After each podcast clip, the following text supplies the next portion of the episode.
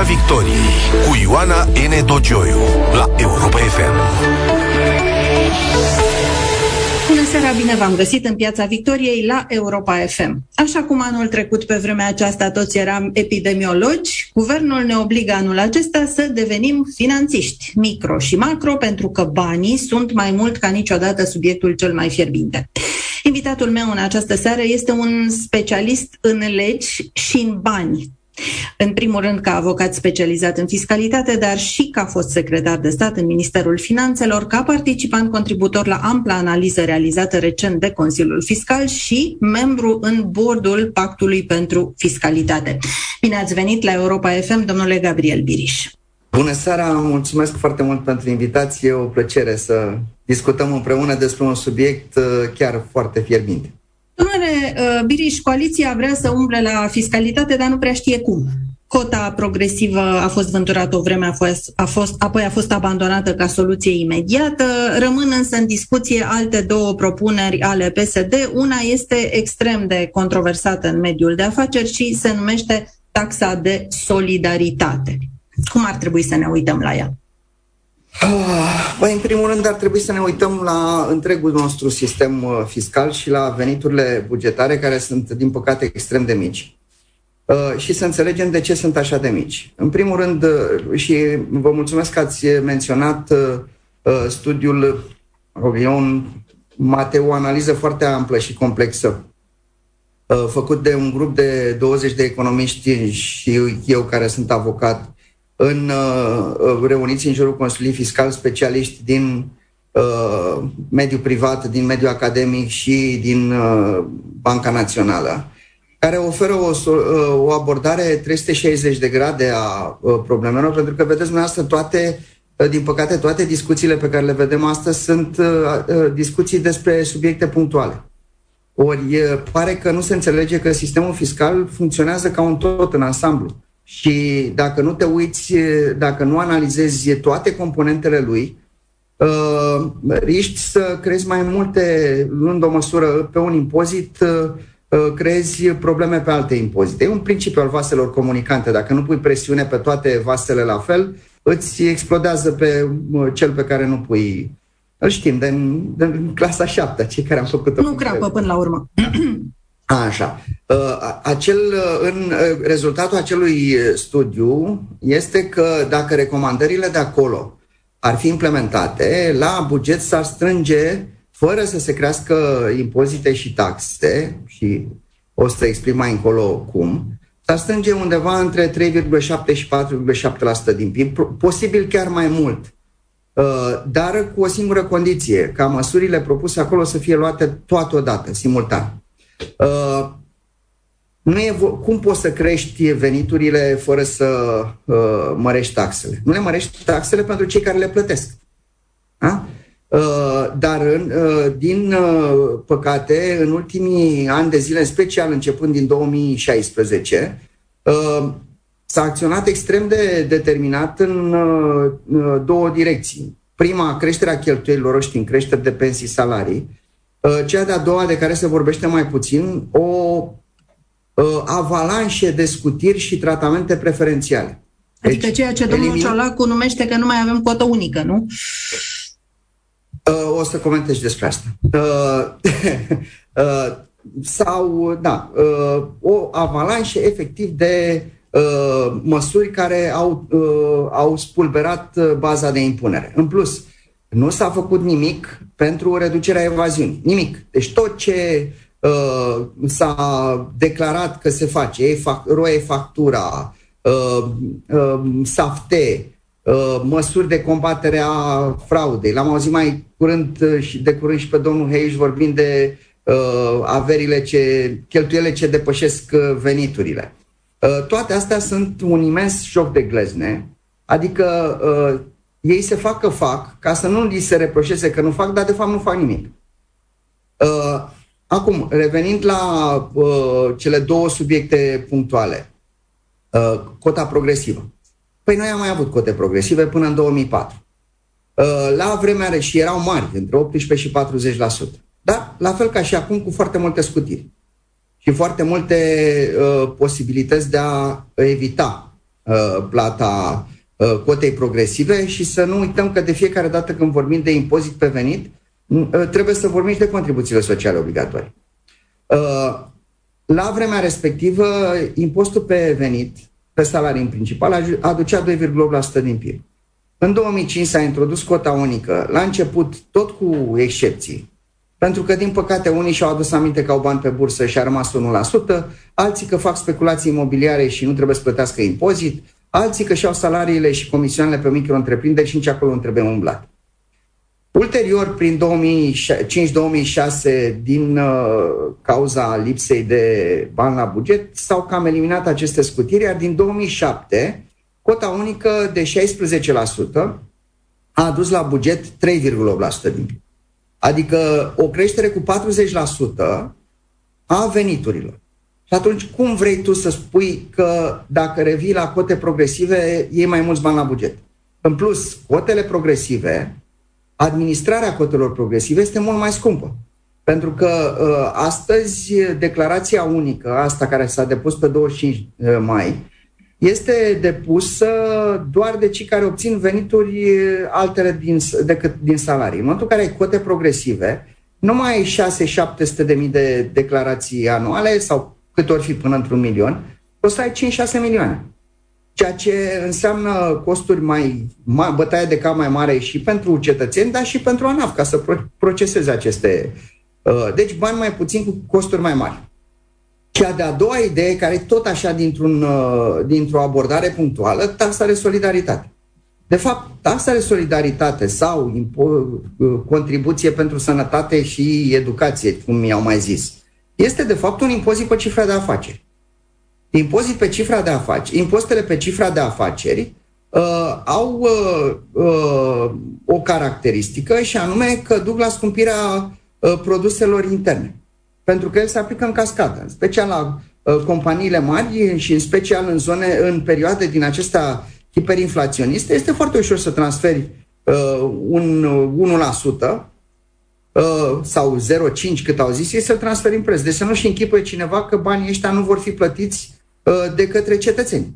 În plus, impostele pe cifra de afaceri îți uh, scad competitivitatea exporturilor. Pentru că uh, firmele din România care uh, exportă nu o să poată duce în, uh, în preț acest impozit suplimentar, așa cum pot duce în preț la vânzările pe piața internă. Pentru că concurează cu companii care vin din state unde nu sunt astfel de impozite. Și vedem că producția industrială nu prea merge bine. Pe primul trimestru creșterea asta economică cu care s-a lăudat uh, guvernul are o componentă negativă pe producția industrială. Deci, uh, insist, insistăm cu toții și se va discuta asta inclusiv astăzi la, uh, la, la discuția pe rela, relansarea Pactului pentru Fiscalitate, un proiect uh, din 2014, dacă mai țineți minte. Vom ajunge imediat la el, da. Care propunea clasei politice să agreze niște principii. Niște principii, nu măsuri de genul cotă unică sau cotă progresivă. Până la urmă, uh, politicile fiscale le face le, fac part, le face guvernul, care guvern e făcut de partide. Nu, nu, dar principiile trebuie să fie că sarcina fiscală nu trebuie să depindă de cum câștigi, ci doar de cât câștigi. Uh, incluzând aici contribuțiile sociale.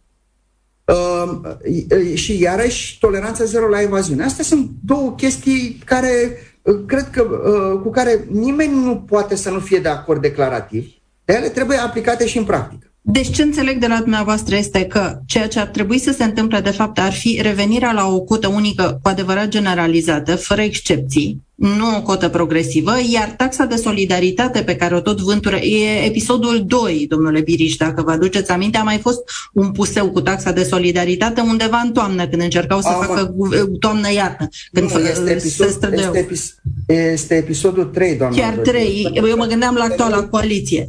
Uh, uh, ar uităm, distorsiona mediul de afaceri, da? Să Astea nu uităm propuneri. de scandalul generat în 2017, uh, când în programul de guvernare al uh, uh, guvernului Tudose uh, s-a inclus o prevedere cu generalizarea impostului pe cifra de afaceri și, uh, practic, înlocuirea impostului pe profit cu impostul pe cifra de afaceri. Măsură care, la vremea respectivă, a fost extrem de criticată de toate companiile de ambasade, dintr-un motiv cât se poate de simplu. România, dacă, renunță la, dacă renu, introducea impostul pe cifra de afaceri, Uh, pe lângă pierderea de competitivitate și scumpirea producției interne, ieșea de pe radarul oricăror investitori, pentru că uh, tot ce înseamnă uh, măsuri de evitare a dublei impuneri, de genul Parent Subsidiary Directive, Royalty and Interest Directive, astea sunt niște directive europene pe uh, impozite directe. Tot sistemul nostru de convenții privind evitarea dublei impuneri, care e foarte important și un avantaj al României uh, ar fi fost dezactivate, pentru că asta se aplică doar la profituri. Uh, ori uh, astfel de măsuri pompieristice pare că uh, în jurul, în linia asta de experți pe care nu prea îi vedem la uh, uh, televizor uh, din uh, PSD sunt niște uh, economiști care nu înțeleg cum funcționează Uh, cum funcționează uh, lucrurile pe plan internațional și că nu putem să uh, inventăm noi acum roata. Că dacă ne apucăm să inventăm roata, vom, vom ieși pur și simplu de, din, din, de pe radarul investitorilor. Cam asta. Da, iar um, când vor, dacă tot se vorbește de reformare, de faptul că nu avem cotă unică, hai să o facem unică, că am avut o cotă unică uh, care nici aia n-a fost tocmai unică, dar a fost mult mai unică. Mai aproape de, mai aproape de ceea ce ar trebui să fie. Până în 2017. Să înțelegem de ce în 2017 cota unică aducea uh, 3,8% din PIB și de ce în 2021, 2022, hai să nu ne referim la uh, 2020 că a fost pandemie, de ce mai aduce doar 2% din PIB? Uh, iar motivul este, motivul este cât se poate de simplu. Mai ține minte cu toții revoluția fiscală, când s-au mutat contribuțiile de la angajator la angajat. Aceea e o măsură care a fost inițial propusă de mine ca să o putem folosi pentru plafonarea bazei de calcul a contribuțiilor sociale pe suma veniturilor. Cum spuneam, să nu mai conteze cum câștigăm, cât câștigăm, ci doar cu nu, scuze. Să nu mai conteze cum, cum câștigăm sau cât. cine suntem, ci doar cât câștigăm. Cât câștigăm. Să ne aducem, uh, să ne aducem fiecare uh, contribuția la, până la urmă, bunul mers al, uh, al cetății în care trăim. Uh, uh, ca atunci când s-a introdus măsura asta, uh, ca să fi fost neutră mutarea contribuțiilor, CAS-ul trebuia să fie 21%. L-au făcut 25%. Au scăzut în, uh, și CSS-ul a fost mărit un pic, de la 8, la 10. Uh, ca, în compensație, ca să nu scadă netul oamenilor, au redus de la 16 la 10% cota unică. Practic, atunci s-au mutat de la bugetul de stat, prin reducerea impostului pe uh, venit, bugetul asigurării. la bugetul de pensii, vreo cel puțin 11 miliarde de lei, bani care n-au fost folosiți ca să acopere deficitul și să asigure sustenabilitatea pilonului 1, ci au fost folosiți ca să zică că au bani de creșterea pensiei. Care e unul din motivele dezastrului de acum. Pentru că a fost o creștere care a fost din PIX, nu a fost din, uh, uh, din fonduri disponibile. Practic, asta a dus la scăderea cu 40% a uh, veniturilor din cota unică. După care, imediat, uh, tot unul din guvernele Dragnea a uh, mai spulberat, uh, a mai lovit la baza de impunere, scutind de impozit pe salarii și contribuție la sănătate. Dar aici vorbim de impostul pe salarii. Uh, jumătate de milion de oameni din construcție și producția de materiale de construcție. Acum, în toată nebunia asta cu nevoia de venituri în plus, guvernul a mai scutit încă 300 de mii din agricultură. Și a mai scăzut și impostul pe bursă. Și nici nu vorbește de eliminarea scutirii. Nu știu, am senzația că uh, nimeni nu mai gândește. Domnule Gabriel Virici, vă propun să ne mutăm puțin la ANAF. Și prima întrebare pe care și-o pune toată lumea în momentul ăsta este pentru ce, Doamne iartă-mă, noi nu reușim să colectăm decât un leu din trei din TVA, din cei nu, datorați. din trei. Pierdem un leu din trei, da. Da. De ce? Da. Pentru că nu se vrea să se colecteze 3 lei din 3. Trebuie să înțelegem că banii ăștia nu dispar așa în neant. Vreo 7-8 miliarde de euro sunt furați în fiecare an. Cineva îi fură. Da? Sunt, uh, sunt uh, metode foarte bine știute de eliminarea fraudei mari și de îmbunătățirea colectării. Care măsuri în România nu au fost niciodată luate în serios? Adică mă refer aici la uh, taxare inversă ca să elimin frauda carusel. Mă refer aici la, uh, măsuri, de, uh, la măsuri eficiente de informatizare a ANAF. Dau două exemple apropo de informatizarea ANAF. Uh, casele de marcat cu memorie fiscală și modul de uh, comunicare cu ANAF. În primul rând să spunem că din frauda asta mare, nu, mai mult de 15%, eu am calculat, am estimat undeva în jur de o, o optime, poate să vină din retail. Deci casele de marcat au fost gândite ca să reducă această optimă. Da?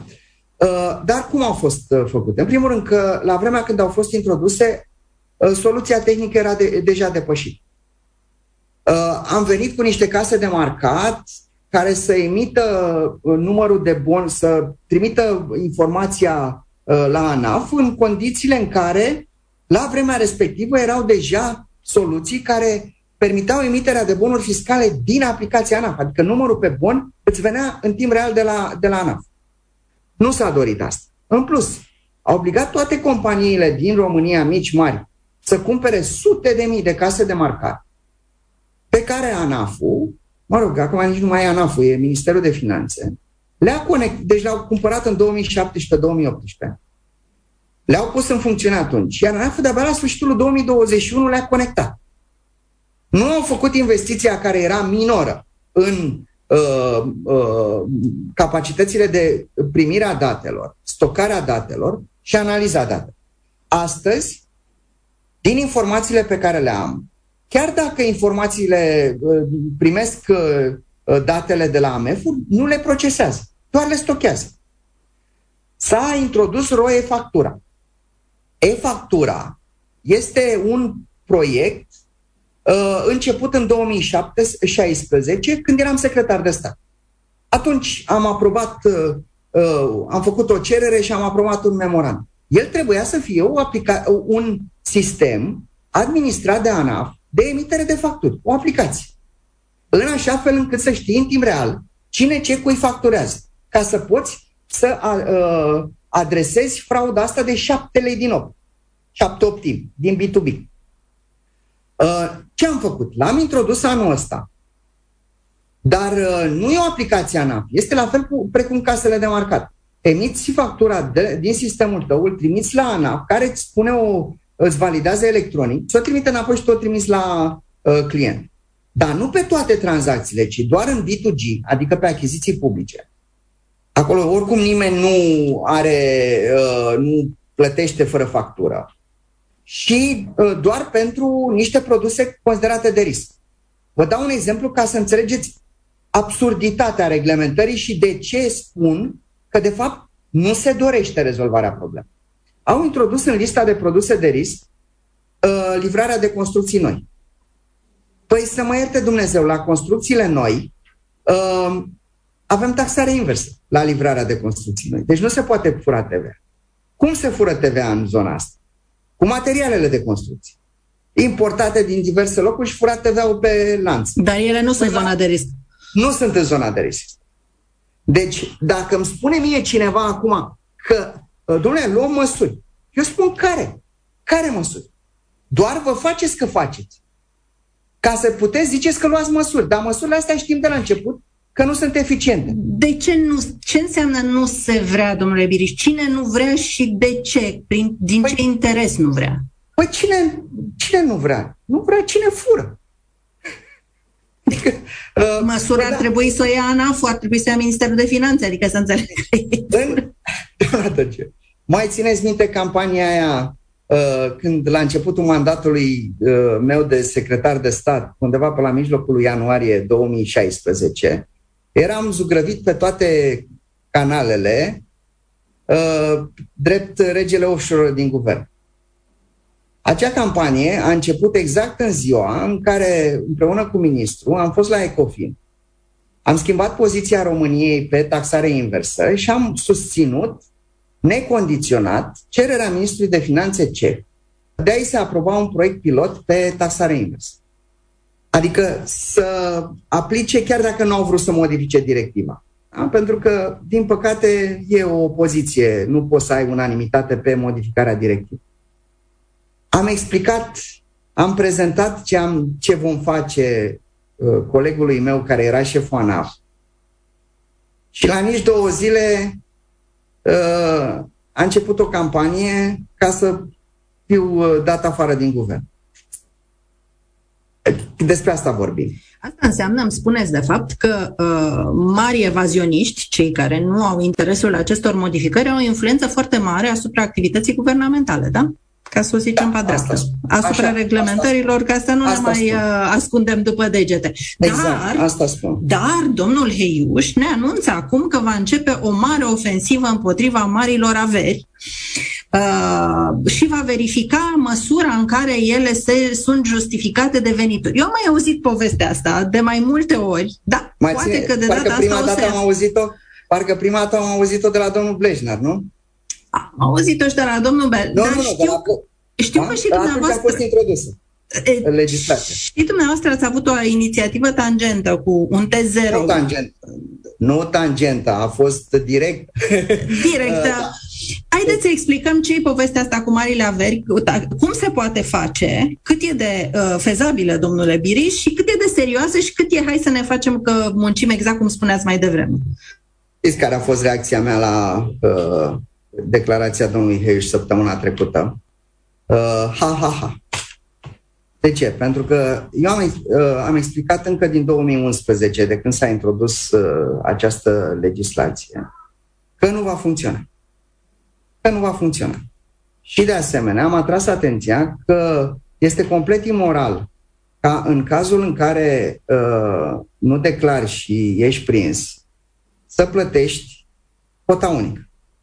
Pentru că asta este legea acum. Dacă, cum spunea domnul Heiuș, cele 20 de miliarde la 500 de mii de oameni ar fi identificate, dar să nu uităm că în 10 ani, 11 ani de aplicare a legii au fost emise doar vreo 650 de decizii, așa cum ne spune tot domnia sa.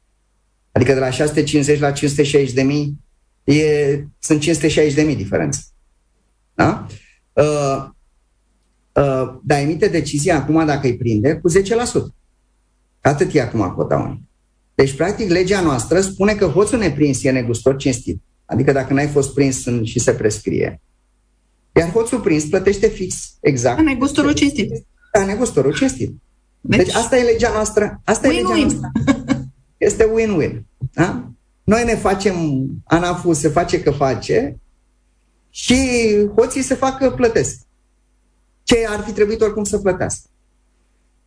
Nu trebuia făcut așa. În plus, ca să, uh, ca să poată să fie eficiente aceste măsuri de control, care de fapt se bazează pe ce? Pe comparația între ce ai avut la început, ce ai, la începutul perioadei de control, acum 5 ani de exemplu, ce ai astăzi, uh, se adună veniturile impoza, veniturile, uh, veniturile și scutite și impozabile și neimpozabile. Se scad cheltuielile. Și dacă uh, apar diferențe mai mari de 10%, dar nu mai puțin de 50 de mii de lei, îți dă o decizie de impunere. Da?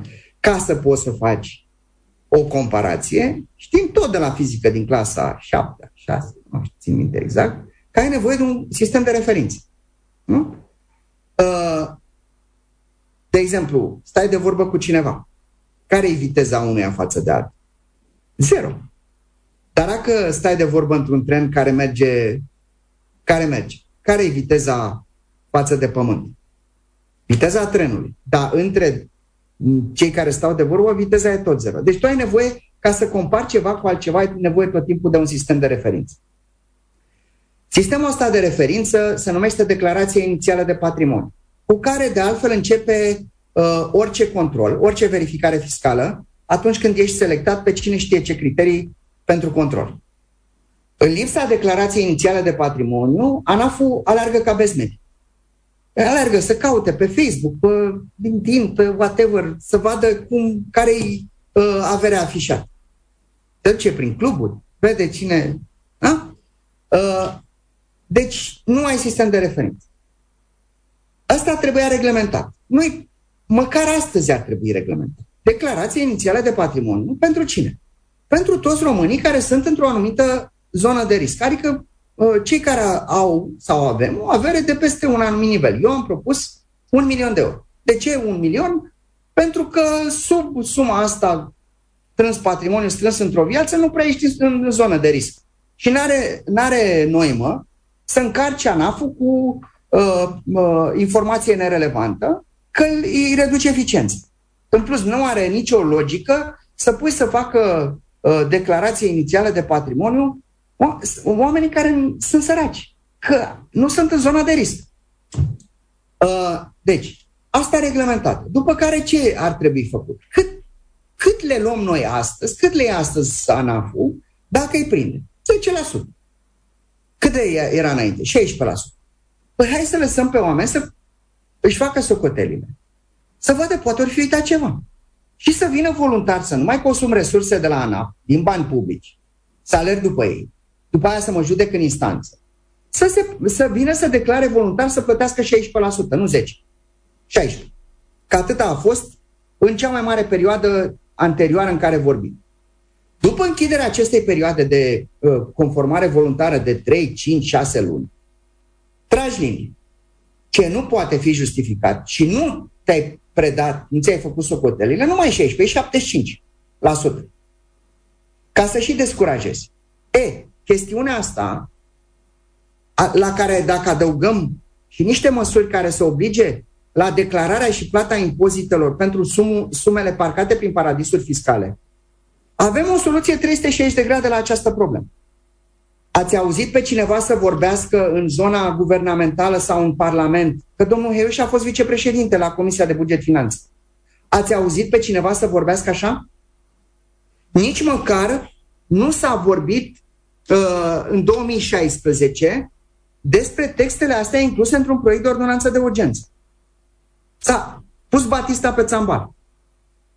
De ce? Pentru că nu se vrea. Nu se vrea să se facă ordine. De fapt, asta este, o... spuneți, domnule Biriș, un fel de balet. Noi ne facem că alergăm după marile averi și mari evazioniști, însă printr-o legislație imposibilă, irelevantă și fără pârghi. Baletul, baletul este o activitate foarte frumoasă și foarte utilă. Nu, este joc de glezne. Joc de glezne. Te faci ca legi, dar de fapt stai pe loc. Ați vorbit de referință de nevoia unui element de referință, recent guvernul a uh, emis ordonanța speculei, care cred că o să vă dea destul de multe lucru ca avocat, în care se vorbește despre prețuri nejustificate ale speculantului. Prețuri nejustificate. E, se tot repetă acest element. De mari nejustificat de mari, uh, stocuri nejustificat de mari, este și uh, ce înseamnă preț nejustificat de mare? Ați înțeles dumneavoastră? Uh, noi avem și o practică de concurență. Uh, și mai am discuții cu colegii mei. Uh, nu, astfel de prevederi mai existau și în legislația europeană și românească la, cu privire la concurență, dar n-au putut să fie aproape niciodată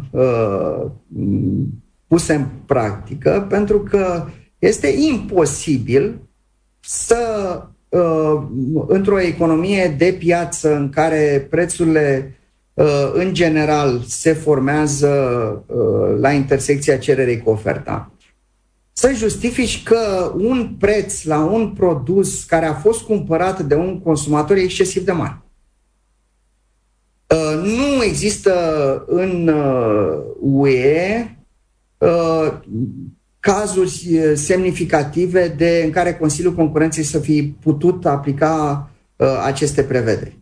că ne uităm la imensa majoritate a uh, deciziilor remise de Consiliul Concurenței de la noi sau din alte state UE, ele se referă, pe, se referă în special la înțelegeri de tip cartel. Dacă, dar acolo legislația este, nu, nu trebuia suplimentată. Uh, dacă uh, ar uh, putea să dovedească, de exemplu, acum că e discuția asta abruptă cu motor, prețurile la motorine și benzină. Dacă ar putea să dovedească că există o înțelegere în piață între uh, furnizori, distribuitori, producători, importatori ca să umfle prețurile, uh, atunci Consiliul Concurenței ar putea aplica sancțiuni severe, procente din cifra de afaceri. Numai că uh, e suficient să pui mâna pe un pix sau creion sau un Excel. Să vezi că este imposibil să se întâmple lucrul ăsta. Uh, cred că alaltă dimineața am avut eu această curiozitate. M-am uitat la cât costă motorina pe bursă, uh, fără taxe, fără pe bursă. Da? Bursa, în, bursa, prin definiție, nu, poate, nu prea poate fi manipulată prin înțelegeri de tipul cartel. Am adăugat, e 5, era 5,25 în creștere, da? de lei pe litru. Am adăugat din preț, am văzut cât sunt, că m-am uitat cât e acciza și TVA-ul la prețul la pompă, care e 9,2. Am adunat-o la 5,25 și rezultatul a fost că din 9,2 lei la pompă, marja pe tot lanțul, de la descărcarea de pe vapor la pompă alimentarea, pe lanțul ăsta care lucrează zeci de mii de oameni, se împarte o mare, un, doar, se împart doar 70 de bani pe litru. 70 de bani din 9 lei 20 acoperă toate costurile de distribuție, de furnizare, de livrare la pompă, plata salariilor, chiriilor, costurile de finanțare, pentru că uh, toți distribuitorii au și obligația să aibă stocuri de siguranță. Și asta înseamnă bani blocați și dobânzi la bănci. Vedem că au crescut și dobânzi, dobânzile. Deci, 70 de bani pe tot lanțul. Cum? Pe Biriș, nu ne spune o să vorbesc de speculă. Nu ne spune nouă că sunt, sunt profituri de 35%, că mm, în zona asta... Așa ne, eu, eu am auzit la televizor de la politicienii români, deci... Sunt, profit, sunt poate profituri mai mari pe zona de uh, extracție, dar uh, nici uh, companiile care extrag resursa și apoi o procesează uh, nu pot să vândă sub prețul pieței, că după aia se duce domnul Chirițoi și le dă amenzi că uh, își elimină concurența din piață. Deci prețul pieței, prețul pieței uh, la motorină nu este prețul de extracție al petrolului și nici prețul la petrol. Este prețul de piață al motorinei. De la rafinerie, da? Să înțeleg.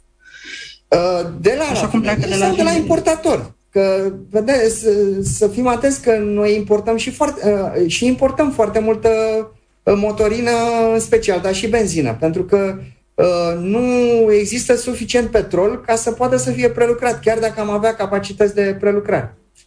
Deci suntem dependenți cumva de prețul de bursă al, uh, da, al doar 30, carburanților.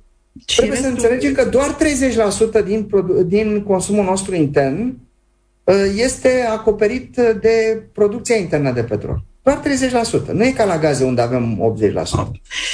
Domnule Gabriel Biriș, vă mulțumesc pentru prezența în Piața Victoriei la Europa FM. Dragi prieteni, aceasta a fost ultima ediție a Pieții Victoria din, uh, această, din acest sezon. Ne așteaptă o vară, să sperăm, frumoasă, fără mari surprize neplăcute, în care să ne odihnim, să ne adunăm puterile, pentru că din toamnă o luăm de la capăt și nu se anunță o toamnă prea liniștită sau prea ușoară. Să aveți o vacanță frumoasă și ne reauzim în septembrie. La revedere! La revedere! Piața Victoriei cu Ioana N. Dogioiu la Europa FM.